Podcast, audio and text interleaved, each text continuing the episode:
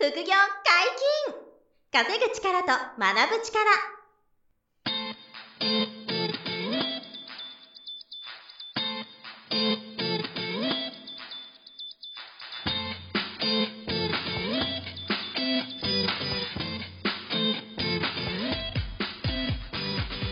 この番組は稼げるようになりたいを叶える副業アカデミーの提供でお送りいたします。副業アカデミーはあなたが副業で稼げる状態になることにコミットしたスクール。初級コースから上級コースまでさまざまなジャンルの副業ノウハウを学んでいただけます。詳しくは副業アカデミーで検索ください。こんにちは、小林正宏です。山本博史です。よろしくお願いします。よろしくお願いします。本日新しいゲストさんに来ていただきました。ライティング講座の先生、重蔵さんです。よろしくお願いします。よろしくお願いします。こんにちは、重蔵です。えっ、と、こちらでライティングの講座のえー講師をやらせていただいてます。はいよろしくお願いします。よろしくお願いしますあの、副業アカデミーさんでライティングの、そうです、先生、うんはいやっていただいてます。ライティングっていうと、うんあの、インターネットで書くウェブのライティングと、本を書くライティングがあると思うんですけど、うんなんかどっちが、とかあるんですか？ええあの、まあ、こちらの講座では、あの、副業でやられる方が中心だと思うので、はい。えー基本的にはウェブライティングが中心にはなりますけども、私自身は、まあ、去年なんかの実績では、ほとんどあのブックライティングが中心でやってましたねあ。の、著者さんの代わりに。そうですねまあ昔ゴーストライター。ゴーストライターみたいな。おー、なるほど。はいどどれぐらい1年間で書かれてた去年はですね、月1冊ぐらいのペースで書いてました。ちょっと、すごいっすちょっとね特特殊です、去年は。いつもそんな書いてないですけど。う わーなんで月ええ月一冊ってめめちゃくちゃすごいきつかったです大変ですね。去年きつかったです。で、その合間に、あの、ウェブの仕事もやったりとかあして、したんですね。あやっぱりご自身ですごい両方そう、僕やられてるので。あ執筆した経験があるんで、はい。めちゃくちゃ苦しいんですよ。いや本当に書くの大変なんで。はいはいはいで、あの、素人の人が、はい。あ素人がは初めて書書状作みたいなの書く著者さんとかは、自分で書くともう2ヶ月でも全然きついですね。は2ヶ月じゃ足んないぐらいです。3ヶ月とか悩んで、下手するともっと長引いちゃう人もいますよね。そうですね。苦戦して。はい。で、途中で諦めて、うん。あの、ライターさんいませんかみたいはい。なケースも全然ありますし、それぐらい大変なことなんですけどね。まあ、そのプロですよね。もともとのお仕事、一番初めからもうライいや、私はずっとサラリーマンを、まあ30年とかやってて、はい。で、そこではライティングやってたわけじゃなくて、はいあの、まあどっちかというと手配する側で、あの、企メーカーさんの取扱説明書の、ほう。えー制作をしてる会社のディレクターをやってました。ああの、メーカーさんの家電品品とかに取説入ってますけども、はいあれはほとんど自社じゃなくて、あの、専門の会社に頼んでるんです。あの、洗濯機とかのやつ。そうです、洗濯機とあかー、なるほど。ええまあ、パソコンもそうです。し、あの、カーナビとか、はいはいはい。カーナビなんか相当分厚いですけど、はい。あと、携帯電話ですよね、スマホとか。はいはいはい。ああいう、あの、取扱説明書ってメーカーさんが作ってるわけではなくて、まあ、あの、元資料はメーカーさんが作るんですけど、はい。普通は、あの、制作会社にうん。そうなんですね外注しているんですね。で、そこのディレクションをやってました。なるほど。はいやっぱりその、物書き系の、なんていうんですか、あの、業界ではあるんですね。そうですね。あの、ライターさんと付き合いはありましたね。ただ、あの、はいあの業界のライターさんってまた、いろんなライターさん、この後話出ると思うんですけども、はいうんあの、テクニカルライターっていう人たちなんですね。それ、取説を書く人たちって。また専門の人たちなんですはいね。はいテクニカルライター。うん。で、彼らとは付き合いがあったというか、発注する側にいたので、あの、様子はよく見てましたよね。フリーの人が多いので、やはり。ああ、フリーランスってこんなる働き方してるんだなっていうのはよく見てました。会社員の目で。はいはいはい。えあとは、もうディレクターさんをやられてたってことは、構成とかはしっかりしてましたプロの目でね。はい。やられてるので、はいご自身でライティングするときも、それが役に立ってると。面白いので自分で書くと抜けるんですよ。なんで遂行はしっかりやってます。まあでもあれですよね。そうですね。自分で書いてる、はいそのなんか誤字って見つからないじゃないですか。そうですいや、それよくありますよ。人のは見つかるんですよ。ですよね。あれなんでしょうね。えー今でも本なんか読んでると結構見つけるんですよ。出版 社がちゃんと校閲してもやっぱりま残るんですよね、ミスって。はい。特に今ビジネス書を出すサイクルが早いので、はい。まもう突貫工事なんですよ、どの本も。あ確かにそうですね。だって1ヶ月に1冊書かれてたんでしょ？そうですね。で、本。出版社なんかでも一人の編集者が年間で抱えてるノルマが12冊ぐらいあるんですよ。だから彼らもやっぱり月2冊ぐらいをディレクションしてるんですね。はい編集者はいはいはい。なんでもちょっと、それを誤字脱すごい多少見落としちゃうみたいな。出ちゃう。特にビジネス書は回転がですよね。2、早い。3回確認してもはい、まだあるんですよ。あります。後で本になってから、あーみたいな、本当ありますね。はいありますだから18回の時にあの修正するとかよくありますよね。あります。だから出版不思議なんですよねそうですね。出版社さんもだから、ちゃんとしたところって変ですけども、うんあの、高越部隊を持ってたりとか、あと高越は専門の外注さんに出してるとか。はいはいはいすごいんですよ、専門家の高越の人ってやっぱり見る力が。普通の人じゃ気づかない。全然違うんですね、そうなんですそこは。しかも内容まで見てくれるんで、著者さんにさっきと言ってること違うみたいなこと。第一章に書いてることそと、第三章に書いてることが違うじゃないですか。違うしてるよ、みたいな。そういうところまで突っ込んできますから。すごい。それは著者さん慌てますね。テンパ、テンパりますね。はい、確かに。確かに。やばい。すごいですよ。なるほど。さらっとこういう、例えば、最近はこういう犯罪者が増えてますなんて書いてあると、もうこいつの人から、その根拠は何だと、統計はどこにあるんだと？警察庁かとかって、はい。ツッコミが入ったりとかはしますよ。はい。じゃあしっかり調べて根拠もそうですね引用があってとかね、じゃないとそうですねなるほ。どうかつなこと喋っちゃうと、はいなるほど、なるほど。嘘があると。まあ、あの、厳しいところはですね、そうじゃないところは、ゆるいところはそのまま言っちゃいますけどね。著者さんが言ってんだからいいんだろうみたいなはいはい。感じです。その会社員でリアクションされてた頃に、あの、もう執筆とかライティングも練習というか始まってたんですあの、まあ、こちらで、あの、講師やってるのもありますけど、その副業として、はい。えーライティングを、えー会社員時代にちょこっと始めましはいはいて、そうですね。まあ、実はその残念ながら、副業の、あの、会社の状態があまり良くなかったので、経営状態が。まあ、あの、業界不況でもあったんですよ。うん。メーカーさんが全部海外国に工場を移しちゃった時に、はい。取説の印刷も外国に行っちゃったんですね。はいはいはい。で、海外でやっぱ作るようになって、うんで、あの、原稿とかやっぱ国内で日本語は作るんですけども、はいその制作会社って、印刷会社まで発注して、そのマージンで食ってたところも食べてるところがその印刷会社がメーカーさんの工場のすぐ近くの印刷会社を使うようになっちゃうと。データ納品で終わっちゃうんですよ。はいそうすると印刷の管理費がもらえないので、この業界ダメになっちゃって、なるほど。じゃあ、本当カツカツやったんでカツカすねツ。で、給料もどんどん下がって、みんなさで、私もそれで副業しなきゃとはい。思って始めたのが、まあいろいろかんやってみたんですけども、はい探してるうちに、あの、ライターが一番、あの、確実に稼げたので、うんアフィリエイトもやりましたよ。挫折、挫折組ですけど、私はあんまりうまくいかなくて。なるほど。えなんで、それを始めて、え2年経たないうちぐらいに会社の方で、まあ、あの、部門ごとのリストラが行われて、はい。で、私そこからと、あの、解雇っていうか飛び出されて、はい。で、専業になったと。いう感じです。まあけど、それ副業をやっといてよかったですそうです、女装でしたね、あれが。いきなりだとやんなかったかもしれないですね、ライターなんてね。そこでズバリ聞きたいんですけど、はい。そのライティングの一番の魅力、そうですね、あこれの、は何なんでしょう？副業やってる時に真っ先にその、ライターを選んだ、まあ、いくつかやってライライターを結果的に選んだ理由にもなるんですけど、はい。やっぱり時間と場所に拘束されないっていうのが大きいですねうん。コンビニとか、ね、ガソリンスタンドとか、あるいは宅配便のアルバイトってなると、どうしても体力や時間や場所の制約がはい、あ、るんですよね。ですよね。はいはいですけど、ライティングだと、あの、えー副業のレベルではですね、はいまあ本業になるとそうも言ってられない部分もありますけど、副業であれば、あの、本当に空いてる時間にかけるので、うん。で私で言うと、その、結構切羽詰まった理由で始めた割には、はい土日の午前中しかやってなかったですよ。副業としては。土日の午前中だけ。午後は遊びたく行きたいっていうのは。で、平日午後は、からはもう遊びに行ってたんですか？行ってた。で、行ってました。で、で平日はあの、本業がむちゃくちゃ忙しくて、景気悪くて、あの、派遣とかみんな切っちゃったわけですよ、ねはいそうすると残った少ない社員の負荷がすごく大きくなっちゃって、うん結局その、給料が下がったと同時に仕事は増えたんですね。はいはいはい。なんでもう平日は家帰るとバタン休っていう状態でうん書けないんですよ。だから、まあ元気の時は書いてましたけど、はい。なんでもう土日ぐらいしか頭冴えてないというか、はいはいはなんで最初そこから始めたというか、うんまあ平日も空いてる時は余裕がある時はちょっと書いたりしてましたけど、い。はいはいはい。でそういう意味ではあの、えーまあ場所と時間にまず取られないはいそれともう一つはあの、まあアフィリエイトの場合は上手い人は何倍にも増やして収入を増やせるんですけど、うん最初の頃っていくらやってもなかなかお金にならないですよね。頑張って何時間も毎日コツコツ記事書いて、はい。えーブログやったりとか広告書いても、アフィリエイトの収入が、例えば、まあ、私もある人のブログ見たときに、年、1年間頑張って Google AdSense やって、50円しか年間で入らなかったとか、50円うわ、すごい。それは悲しいな、切なな、そういう人もいるぐらいで、はいはいはい。で、私はもうちょっと稼いでましたけど、はいあの、それでもまあ、ちょっと不安定でうん、生活支えるほどの安定性はないということで、ライティングの場合は書いた分だけは間違いなくお金になるんですよね。あの、まあ、単価は会社に、発注者によって違いますけども、はいはいはい。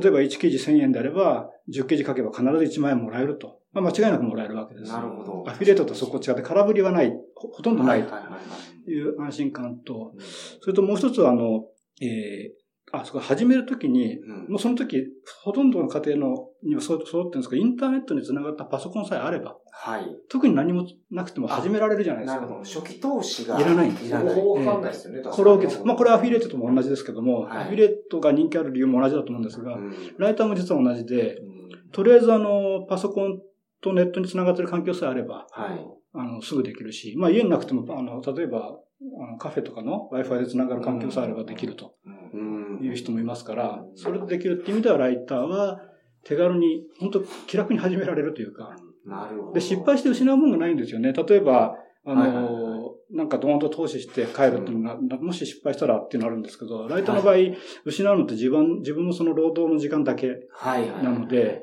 まあリスクが低いですよね。低いですねうん確かに。ええなるほど。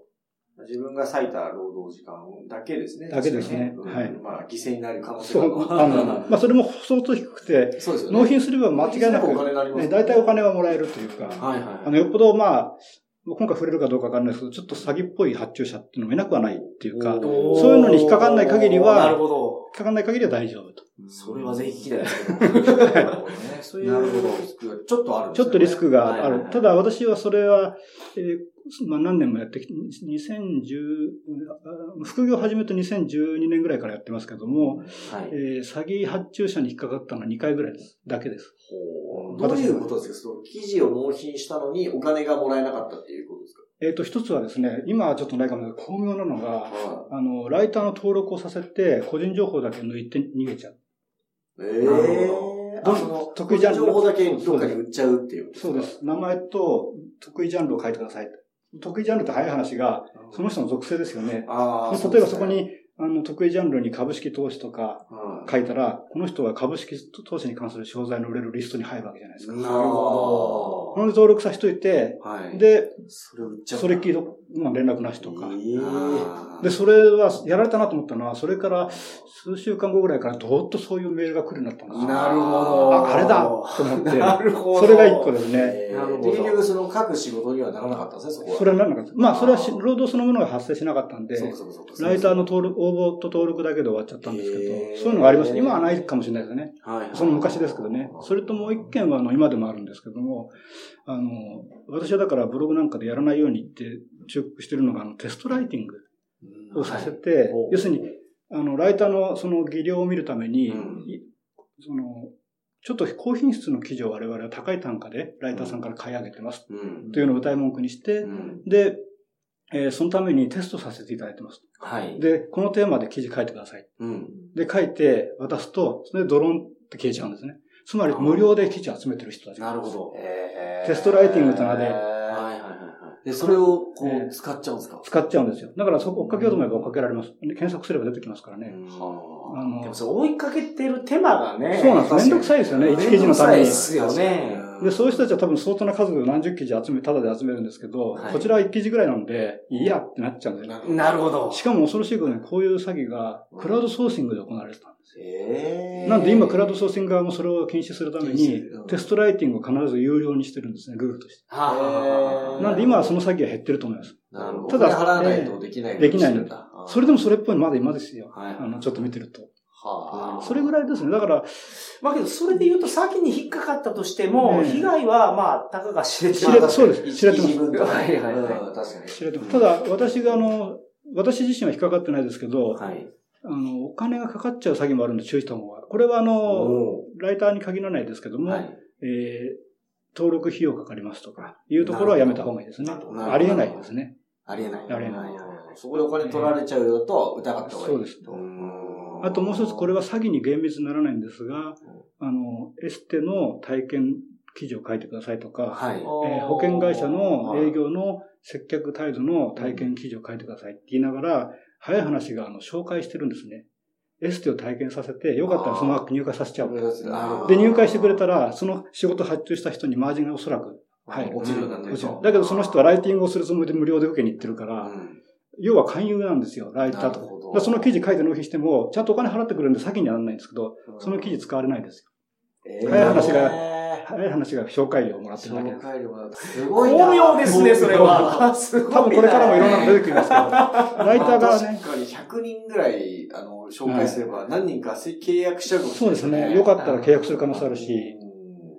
うんでね、そういうのは、あの、最近は、ただ、あの、クラウドソーシング側も、いろいろ注意してますし、あの、ライターの情報もすごい増えたので、副業ライティングとかも。はいはい。あの、仕事をやる人もいろんな情報を持てるようになったんで、昔みたいに引っかかんないとは思います。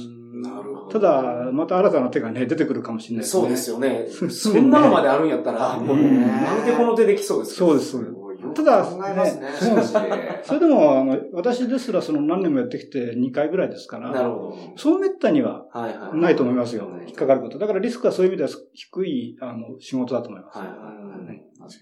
じゃあ合わせてですけど、向いてる人っていうのはどういう方になるんですか？まあ一番基本はあの、やっぱり、えー書くことが好きな人とか、はい書くことがそんなに苦じゃない人。うんやっぱり文章を書くのがもう辛くて辛くてしょうがない人が無理にお金のためにやっても続かないだろうまあなと。思いますね。ただあの、やってみたら意外に向いてたって人もいるんで、あの、トライしてみる価値はありますよね。あの例えば、昔から作文が苦手だった人が、はいえーまあちょっとお金のために頑張って書いてみるかって書いてみたら意外に面白かったとか、はいいう人も多いみたいなので、それはだからやってみないと分かんないところがあります。そういう、あの、本当は書くのが好きなのに、あの、嫌いだと思い込んでた。学校のその教育のせいで、国語の授業のせいで嫌いになった、嫌いになっちゃってて、だけど本当は書くの好きな人かもしれないというなるほど。可能性ありますよね。過去のアプローチもなんか変えると全然書けるっていう。書ける、そうです、そうです。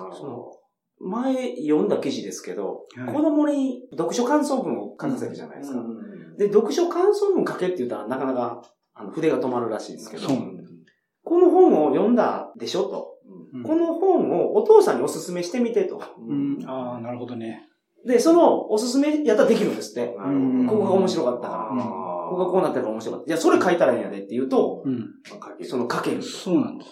でそういうなんか、そういうことなんです。そういうことですか？だからそうなんですね。あの、自分は書くのが苦手だとか、書く、国語の授業は、あの、成績悪かったとか思ってる人でも、えー、お題を与えて、はいで、こういうアプローチで書いてくださいって具体的に指導されると、割と簡単に書けたりする。なるほあなんだ書き方かか、書くためのアプローチが間違ってただけの人がいて、そういう人は実は向いてるんですよね。自分で気づかないだけで。ど。なるほど。なので、向いてるかどうかは実はやってみないとわかんない。あーえでもそれもノーリスクでできるんやったら、まあ書いてみるのがいいですよそうですね。もっと言えば、あの、例えばいきなりその、お金もらって記事書くのが怖いんであれば、自分でブログ書いてみればいいですよね。誰にも迷惑かけないですしね。確かに。そ したら意外に面無白いと。料で立ち上げられますしね。そうなんですよ。はいはいはいそしたら書いてみたら意外に書くことあるじゃないとか、うんで意外に筆が進むなってことであれば、やってみればいいと思いますね。なるほど。別にあの、小さい頃に国語が得意だったとかも関係なく、意外とできる人はできうんたり、そうですね。向いてると思ったら向いてない人もいたりっていうう、んわからないもんなんですね。わかんないですね。うんまあ私なんかも中学の頃国語うんがダメで、そうやったんですかで担任の先生がまさに国語の担当の先生で、はい。えー一回親が呼び出されてですね、はい。大概やと思います。ちょっとひどすぎる。国語の成績ひどすぎるって言われて。あの、本とか読むように進めてくださいそしたらうちの親が、いや、うちの子、やったら本読んでんですよ。えーはいはいそんな読んでたけど。読んでたんですけど、国語の授業は全然、まあ、興味なかったんで、なるほど。あダメですね。あの、いわゆる、国語のテストとかも全然、もう、悲惨な点で。てか、興味ないんですよね、おそらくね。あの、ああの、な、例えば、武者の浩二さんのやつはなん、なんとか派だったのかとか、質問されても、はいそんなもん知らねえや、みたいな。ー 興味ないですはいはいはいはい。なんだけど、本は読んでたんで、だけど、だから国語の成績ひどかったですね。呼び出されるぐらいですから、本当にひどい。確かに。まあまあ、そう 相当ですよね。そうですよね。そうですね。はいはいはい。だけど書くのが嫌いってわけでもなかったんで、あーそうなんですまあそれは大人になってから思ったんですけど、意外に書くの好きなのかなと思って自分で。じゃあどんな人が向いてるかっていうのは、もう一概に言えないから。一概に一つは、書いてみて、書いてみるといいと。書くのが向いてるかどうかは書いてみないと分かんなかったりしますね。なるほど。あとは、あの、好奇心が旺盛な人ですよね。あの、はいい、あろんな仕事があるので、はいまああの、テーマももちろんたくさんあるんですよ。で、はい。その中で自分の好きなテーマを選んでいけばいいんですけども、はいあの、あ面白そうだ書いてみないなとか思える人とか、普段からの情報収集できる人とか、はい。そういう人は向いてると思いますね。うーんあの、本当にピン、ピンキリじゃない、あの、幅広いんですよ、テーマが。はい。例えば、あの、家事の節約術から、はい。えー、本当に経済の問題までとか、はい。あのライティングの仕事たくさんありますので、はいどどんなことでも興味持ってる人であれば、うん。うんなんとなくこの分野が得意ですみたいなふうにこう決まってくるんですか？私はこのテーマがあの得意なので任せてくださいとか、うん。っていうのはあるんですか？あります。あの、そもそも自分でテーマが、あ得意分野持ってる人は強いんですよ。はいはいはい。最初から分かってる人自分でう、ん。私はこの分野強いぞと。うん。あるいは、この分野も何十年もし実際本業でやってきたから得意だよとか。例えば車のディーラーさんを、えーもう20年もやってる営業マンであれば、はい。車を安く買う方法について俺は、めちゃめちゃ詳しいですよね。裏を知ってますからね。例えば、ね、いわゆるあの、決算の寸前に買えとかね、そういうコツがあるわけじゃないですかう。んあるいは、同じトヨタ同士でもカローラとネッツ、アメッツと競合させるとか。はい。そういうのも、だから、あるでしょうね。そう、得意分野ってのも実は意外に自分でも自覚してなくても、うんその業界に何年かいた人はその分野得意なはずなんですよ。はい。もう勝手に身についてると。そうなんです。はい宅配業界にいた人なら宅配の苦労はよく知ってるわけだし、あるいはあの、か家事に関して、例えば料理が好きな人であれば料理好きだし、うんもっと言うと離婚したバツイチの人であれば離婚経験者恋愛記事書けたりするそうねいうのも重要ありますね。ねであと、あの、私もかあの頼まれて書いたことありますが、オカルトが好きな人。オカルト。ええオカルト。まあね、あの、信じるか信じないかあなた次第ですってブレイクした人もいるじゃないですか。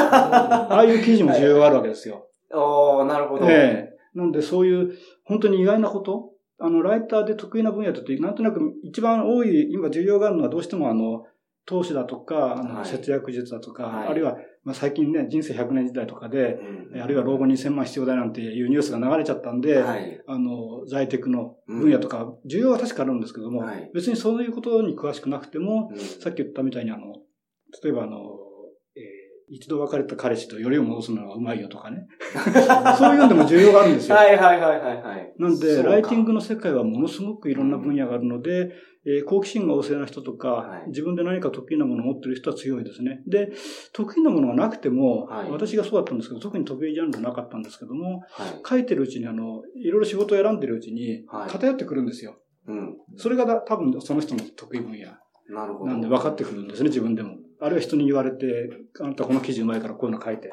なるほど。言われて。だからそういう意味では好奇心がある人はもう向いてると思います。素晴らしい。はいうわ今回の1回目、すごいまとまったお話。わめちゃめちゃですね、はいわかりやすかったですね。かりやすかったですいろね。んな幅があるっていうのがいいですよね。あうんの、テーマがもう。そうですねすごい選択肢が多いと。オカルトまでいける。いけます。確かにでもね宇宙人がどこに出たとか、そんなんでもいいそうです。それで ものすごいですよ。私がこの間、ちょっと頼まれて、書いた仕事なんかでも、はい。あの、ブレイクしたのが、やっぱ、水があって、はい。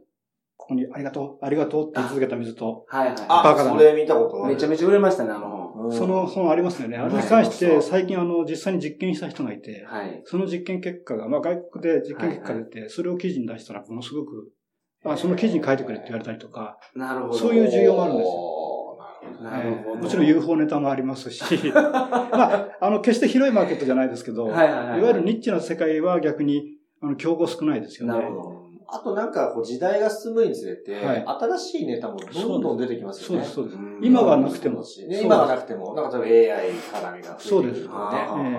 どんどん新しいネタで記事が、はいそうなんでね、需要が生まれてきてるみたいな。はいなるほど。だから。本当にのんべえで日本酒しか飲んでないみたいな人でも。もう、例えば吉田類さんなんて有名なあの酒場ライター。はいはいはいはいはい。あの人なんか本当にお酒飲んでなんぼですよね。はまあ確かに。でもそれも需要多いでしょうね、お酒の。今は増えちゃっ情報は。で、あの人の続けみたいな人が多いみたいですけどね。あと、あの、有名なのでは、あの、もう、競合がちょっと増えてますけど、家電ライターとか、はい。えー鉄道ライターとか、いわゆるオタクの人たちがそのままライティングやっちゃう人、この人たちにやっぱ、あの、他の人勝てないですよね。どうん。もうオタクなんで。オタクにははいとても勝てない。だからオタクって言われてる人なんか強いですよね、その分野ではね。なるほど。でも何もないって人でもいいですよ。私もそうでしたけど、はい特に得意分野もないし、うんうんあの、自分が何に強いのかわからないとか、はい平凡な人生を送ってきたしっていう人でも、はいあの、意外にあの、その仕事を探してるうちに、これ書けそうじゃんとか、これ面白そうとか、うん調べてでも書きたいとかっていうのがあれば、きっとそれが向いてる。なるほど。私よくあの自分の本棚見なさいって言うんですよ。はい。そうすると本棚って結構偏ってくるんですよね。自分の例えば、本棚見たらプロレス雑誌ばっかだと。その人プロレス書けるはずなんですよ。なるほど。そういうふうに思うんですよ。じゃあ、振り返って本棚見たら、ええ自分が何を書けばいいのか分かる？わ割とわかるんじゃないかな。はいはい。それでまず一つ書いてみて、そうですね。適性を見る。見る。素晴らしい。あるいは、あの、書けそうであれば、はいあの、そのテーマはプロじゃないけど、調べればなんとかなりそうと思えるものなんだ手を出してみると。うん。あんま苦手なものは、だから私言うんですけど、あのあんまりお金でまず決めない方がいいですよ。報酬がいいからって選んじゃうと、はい。結構きつかったりする時が、高いすごい高い金あの報酬なんで、はい。あの応募しちゃったら、実際かけて言われたら、結構難題でうん、テーマが重くて、ついていけなかったってなっちゃうと逆に評価下がっちゃうので、なるほど。ええなるほどね。お金だけでこうそう知られちゃうのはうん要注意なんだ。そうですね。根性がある人は別ですけどね。ああはいそうですともう切羽詰まってるっていう人であれば、もうとにかくやんなきゃいけないっていう人はあれですけど、そういう意味では、あとはあの、えーあの副業の段階でやる人が少ないかもしれないですけど、人の話聞く人はインタビューができるので、インタビューのライティングなんかの仕事は、あの、向いてると思います。なるほど。ええあの、人の話聞き上手。聞き上手ですね。はいと思いますね。素晴らしい。はい。今日はいろんな話が詰まってましたね。はい。副業解禁、稼ぐ力と学ぶ力、そろそろお別れのお時間です。お相手は小林正宏とえー、重蔵と、山本博史でした。さよなら。さよなら。